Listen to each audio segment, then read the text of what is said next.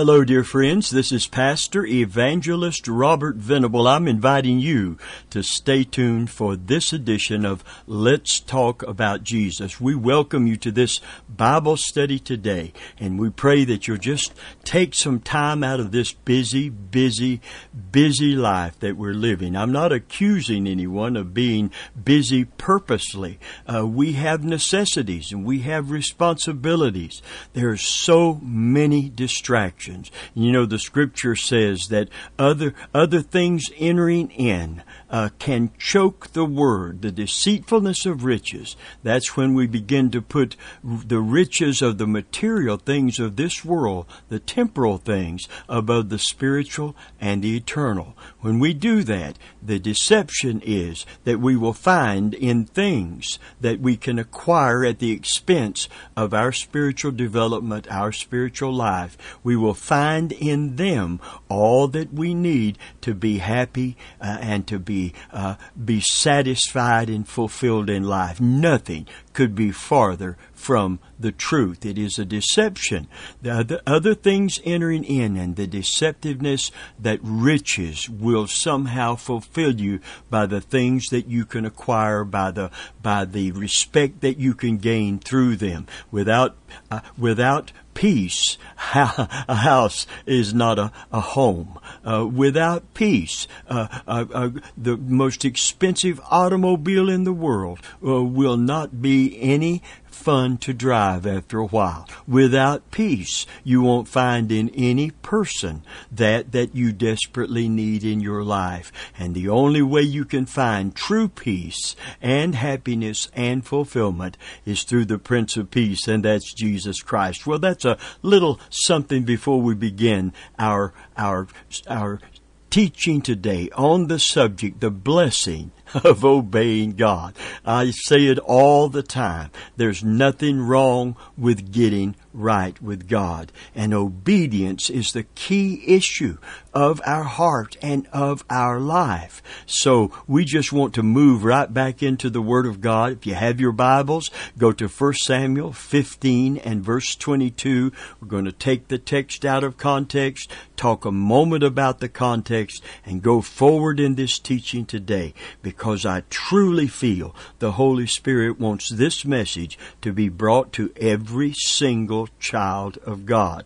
Amen. Regardless of your denominational preference, this is a key issue with God. Amen. The Bible is not just a book to be uh, showcased in a glass case, not not worshipped in any sense, but it is a book to be revered. It is a book uh, to be read and studied more so that it might be a book to be obeyed. Hallelujah. We have instructions in the Bible in righteousness. Praise God. Amen. And how to be right with God and how to how to live in this fallen world and in this faulty body and find the fulfillment and find the purpose and find the power of God flowing to us and through us simply because we have a heart to obey. Praise God. That's the blessing of obeying God. Let me read 1 Samuel 15 and 22 once again. And Samuel said, Hath the Lord his great delight in burnt offerings and sacrifices, as in obeying the voice of the Lord? Behold, to obey is better than sacrifice, and to hearken than the fat of rams. Once again, King Saul was given instructions. They were very, very explicit from God to not bring back any captives of, of the land that he was sent to conquer because he was in the hand of God, using, God using him uh, to judge the evil and the wickedness of that land and he was not to bring back any captives or any animals from the people he went out to conquer he disobeyed. He brought back the spoil, the best of the sheep and the oxen, and also the wicked king. He said he disobeyed when he was confronted but, but he would make up for it because he would offer these fine animals to the Lord. You see, this is the excuse that won't hold water. When we are told to obey and we disobey and we find some reason for disobeying that, oh, this was for God, this is for God, I, I, I did this to somehow honor God or serve God. No, no, with disobedience is always an affront to God. Listen to me carefully. His real motive, his ulterior motive, was to feed his own ego, to show off by showing the spoils of war to Israel. Listen to me very carefully. I'm going to go back and quote the, the, the opening words to a song that I heard years ago, which simply said, based on this scripture, to obey is better than sacrifice. I don't need your money.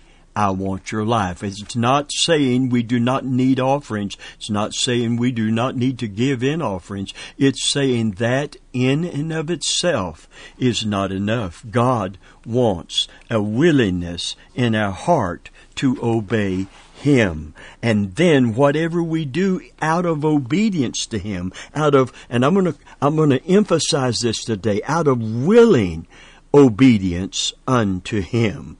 You know, the Bible said, if any man give in the new covenant, it says, let him give willingly, not grudgingly, nor out of necessity. You see, you can do something that is obedient to the word, but do it for the wrong reason and not do it from the heart. This was the problem in Ephesus in the book of Revelation when the scripture says, I know your works and commended all the good things they were doing, but they were no longer doing it from the heart. He said, I have somewhat against you because you've left your first love. You used to obey me, but you did it from the heart. You did it willingly from the heart. There was no ulterior motive in your obedience. And he said, repent and do your first works. Do it like you used to do it. Praise God. Do it from the heart. It's just saying, fall in love with me. You've left your first love. Fall in love with me so you can do it from the heart.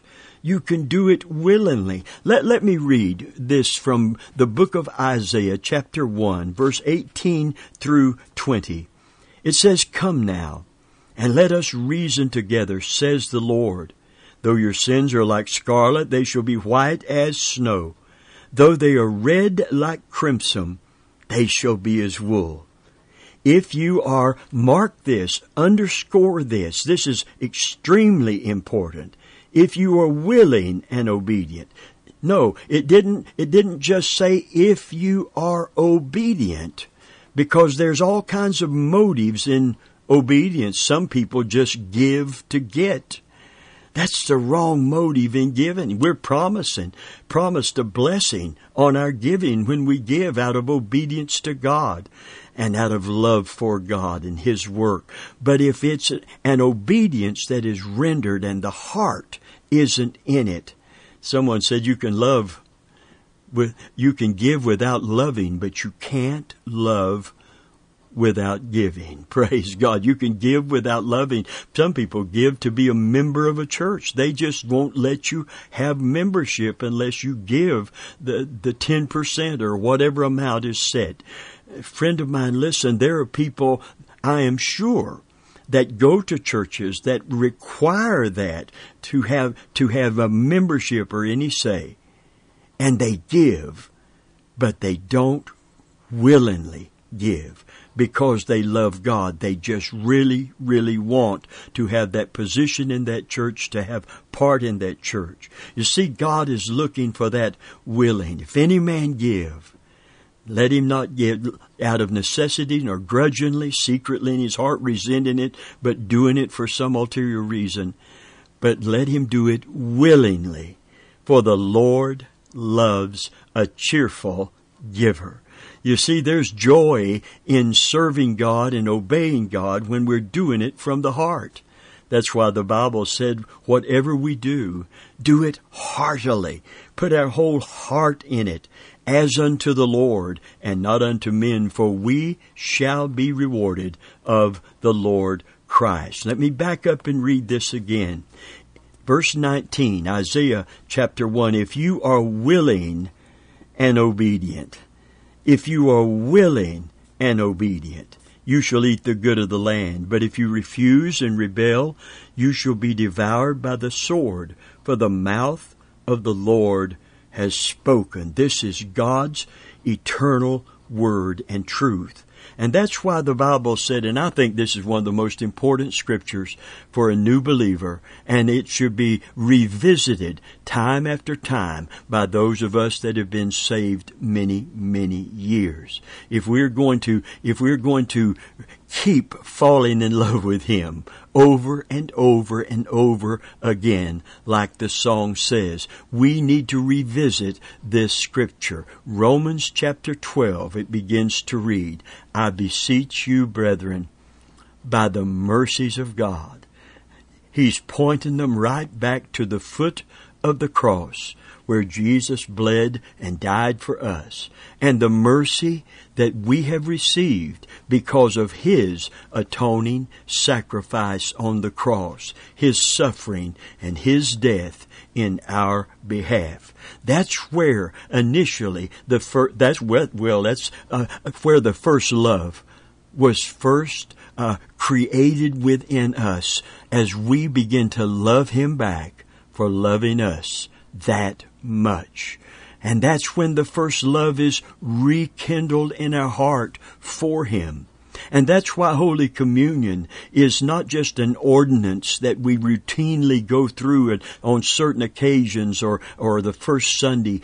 It is an opportunity to go back to the cross and to recognize the shedding of his blood, the tearing of his body, uh, the rending of his flesh was for our salvation, for our sakes, and it allowed God's mercy to flow to us so we would have grace to be saved. Praise God. We used to sing it, didn't we? I keep falling in love with Him over and over and over again. Hallelujah. The journey gets sweeter every day. Listen carefully. If it's not willingly, even though we are going through the correct motions of obedience, if it's not willingly obedient, God sees that in our heart and He wants to address it and He wants to correct it by the rekindling of the first love. This is what creates, promotes, and allows for willing obedience. You see, the Bible teaches if a man love me, if a man truly love me, he will keep my commandments. You see how obedience is tied to love. Devotion is tied to love. It's not just something we discipline ourselves to do. It's something we devote ourselves to do. And the di- necessary disciplines to obey come when that deep, deep devotion is developed within us. The Bible said we love Him because he first loved us. That's why Romans 12:1 says, "I beseech you." This is the stimulant for the deep devotion that God calls for in our life. I beseech you, therefore, brethren, by the mercies of God, responding to, reacting to, loving Him back for loving us. Praise God, I beseech you, brethren, by the mercies of God. Look at the will in obedience that you offer your body a living sacrifice, holy and acceptable unto God, which is your reasonable service. Some translations render that this is your true spiritual worship. Praise God. It's not just the motions we go through or the emotions that we uh, that we experience in that worship service on Sunday morning. It's the walk with God that's part and parcel of our worship because we literally become living sacrifices. We used to sing it. You, you know this song. We sing, we bring the sacrifice of praise into the house of our Lord. Listen, when we become a living sacrifice, we don't just bring up a praise in our mouth, we bring ourselves as true worshipers of God, worshiping in, in spirit and in truth from the heart. You know, the Bible said that we should, servants should obey their masters, not with eye service, not just buttering ourselves up, ingratiating ourselves to them. There's other words that are not so kind about that, and you could probably say them or think them. Don't say them but but but ingratiating ourselves to the boss, not because we we care, because we we just want to advance ourselves. You see, there's an ulterior motive. We may not even like him or her, but we're ingratiating ourselves. Listen to me carefully. God knows before we say anything or do anything. He knows the motive behind it and he solicits that deep devotion which brings that, that obedient life before him. He solicits that by stimulating such love in us that it would re, we would respond with such deep devotion to him. If a man love me, he will keep my commandments, the scriptures teach, and they will not be grievous unto him. it won't make him look like he's been baptized in pickle juice and and and has uh, uh, is using uh, vinegar for the communion. Listen carefully today. It is so important that we begin to love God enough to offer him willing obedience. Charles Finney, the great revivalist of old, said revival is nothing more than a new beginning of obedience to God. A new beginning of obedience to God. I really, really like that. Praise the Lord. Amen. There's a story, a true story, that is told by Archibald Rutledge about a man who worked in one of the great forests of the South. His faithful dog had burned to death a few minutes earlier in a great fire that had swept through the forest. Rutledge said the little dog had been left under a tree. He wasn't tied there, but he'd been given instructions to guard his master's dinner pail. You know, squirrels would come, raccoons would come, whoever would come. So he would charge his devoted little dog to guard his lunchbox until he got back and he wouldn't leave it, even when the flames roared around him. The worker was broken hearted when he found the charred remains of his little friend. With tears stringing down his face, he said, I always had to be careful what I told him to do, because I knew that he would do it. Oh, friend, you see, Jesus said something about his return to the earth. He said, When I return to the earth in the new covenant, when I return to the earth, shall I find faith? Shall I find faith? It is so important to understand how faith is used in that context.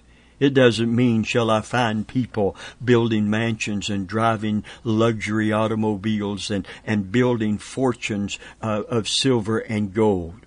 That is the using our faith for our own selfish desires, our own self-exalting, egotistical reasons like Saul. Listen, he's, this word for faith, pistis, literally means fidelity. By the way, I told you the story about that little dog and some years ago, I'm, I'm 72 years old, so I remember when, when Fido was a, was a common name for all canines, for all dogs. Fido. Why Fido? Was it just some little name without any purpose or meaning that someone come up with to call uh, uh, little Fido or old Fido? No, it comes from the Greek word fidelis. It is, it is part of the creed of the United States Marine Corps. because semper fidelis in the Latin means always faithful. Always faithful. And the way faith is used, when Jesus said, When I return to the earth, shall I find faith, is the word fidelis. In the Latin, it is the word, Greek word for faithfulness. Are we faithful to our Lord? Are we faithful not just to our creed? We should be. To our dogma? We should be. Listen, but are we faithful to our Master? Praise God. Are we faithful?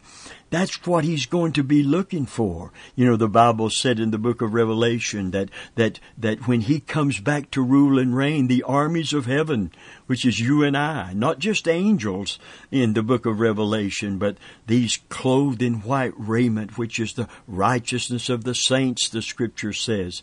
Listen carefully. When we come back to rule and reign with Christ, when he comes to set up his earthly kingdom, it says, and they that were with him were called and chosen and faithful. I want to be able to answer that question. Don't you today, dear friend? When Jesus returns to this earth, I want him to find me faithful. Praise God. Committing myself to obey him and to follow him because that's what following Jesus is all about. Praise God. It's all about His Lordship in our life. It's all about the Holy Spirit's leadership in our life. So the Bible said that we, as Christians, should be followers of Jesus Christ as dear children in Ephesians chapter 5. You see, obedience marks us as authentic Christians.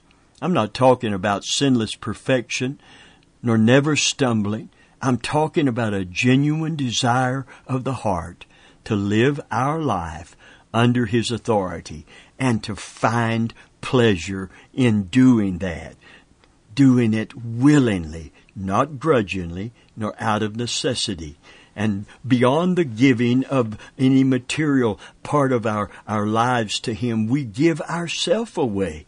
I beseech you, brethren, Romans 12, once again, chapter 1, 2, 3, 4. Listen, I beseech you, brethren, by the mercies of God, that you offer. There's the willingness behind the obedience.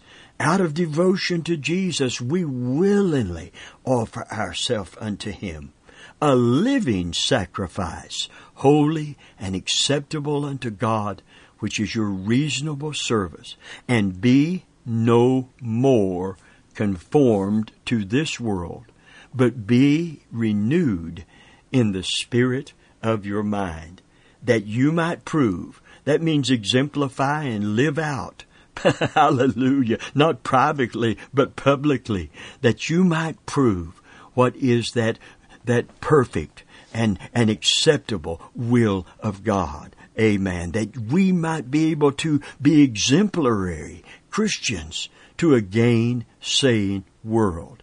That we might prove what is that good and perfect and acceptable will of God. Hallelujah. Praise God. Let me read 1 Peter in closing today. Chapter 1 verse 13 through 15. It says, Wherefore gird up the loins of your mind. Be sober and hope to the end for the grace that is to be brought unto you at the revelation of Jesus Christ. As obedient children, not fashioning yourself according to the former lust in your ignorance, but as he which has called you is holy, so be ye holy in all manner of conversation. One paraphrase, and I do like this paraphrase, not to study from, but to just practically apply this. Listen, so you must live as God's obedient children. Don't slip back into your old ways of living to satisfy your own desires. In other words, don't let the flesh get the upper hand once again in your life. God has called us to be followers, Ephesians 5, 1 and 2. And be ye followers of God as dear children, and walk in love, even as Jesus Christ. It's, it's the only force within us that will bring the deep, deep devotion necessary to be faithful to God and to let Jesus be the true Lord of our life. Deny yourself, that old self. Hallelujah. Take up your cross, crucify the flesh and the lust thereof, and follow me. How?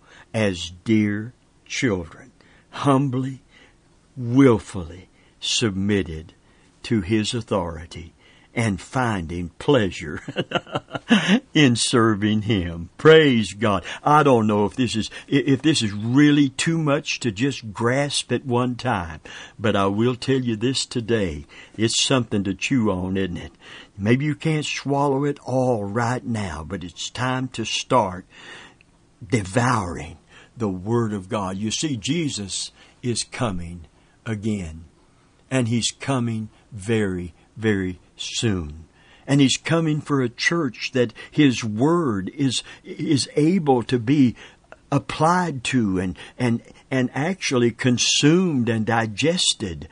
The Bible said he loved the church, also in Ephesians 5, and cleansed it by the washing of water by the word, that he might present it unto himself a glorious church, not having spot not having blemish or wrinkle or any such thing, but that it should be holy. Praise God.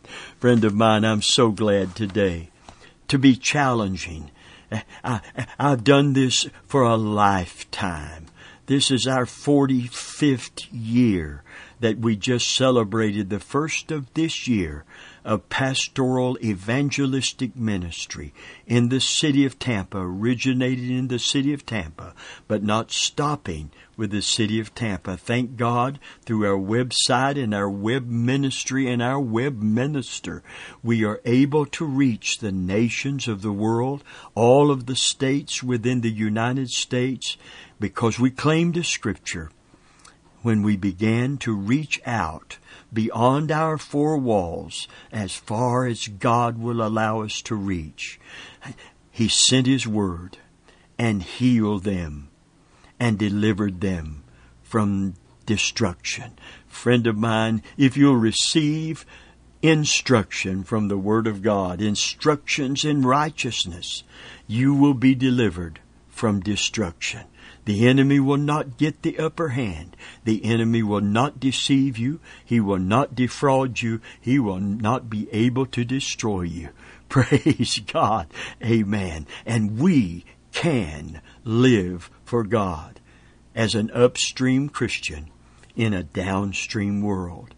And I beseech you today, by the mercies of God, in light of the cross and the one who hung on it, for six solid hours after being beat, like no one has ever been beaten before, his visage marred more than any man's. Oh, friend, today Jesus loves you so much. Let's love him back enough to devote ourselves and willingly submit ourselves to serving him and find the joy of obedience the Bible said Jesus, for the joy that was set before him, he endured the cross, despising the shame. Thank God for his obedience to the Father who sent him. Thank God he prayed, Not my will, but thine be done. And for the joy that was set before him, he endured the pain and the shame of the cross so we could be forgiven. Oh, how I love Jesus. Oh, how I want to serve Him with my whole heart, all that I am and all that I have for the rest of my life. And when He comes, if He should come before I go and stand before Him, that He would find pistis. He would find faith, fidelity, faithfulness unto him. Oh, friend, if you don't know Jesus today as your personal Savior, I want to tell you that He loves you. I want to declare unto you today that if you will come to Him just like you are, He will forgive your sin. If you will repent of that sin and confess that sin and come to Jesus and look to Him for forgiveness as your Savior, your sovereign and your Savior, He will forgive your sin. He will abundantly pardon and He will restore your soul. And you know what you can do? You can fall in love with Him for loving you that much. Totally undeserved. And yet, He stayed on the cross. And you know what He cried on the cross? Father, forgive them. They don't know what they're doing. The grace and the mercy has been supplied by Jesus' sacrifice on the cross.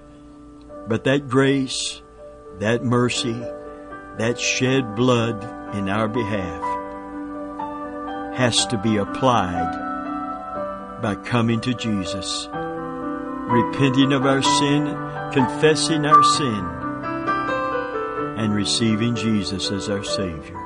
So don't run from Him today. Run to Him, and He will embrace you, forgive you, seal you with the Holy Spirit. And today, if you're a Christian and you've been drifting, oh friend, His coming is very soon. Don't run from Him. You run to Him too. Kneel at the foot of the cross and offer your body, the whole of your being, the house for your soul and spirit, anew and afresh and feel the first love rekindle. Hallelujah. And run the race with perseverance and faithfulness that is set before us. And come back next week and let's talk about Jesus.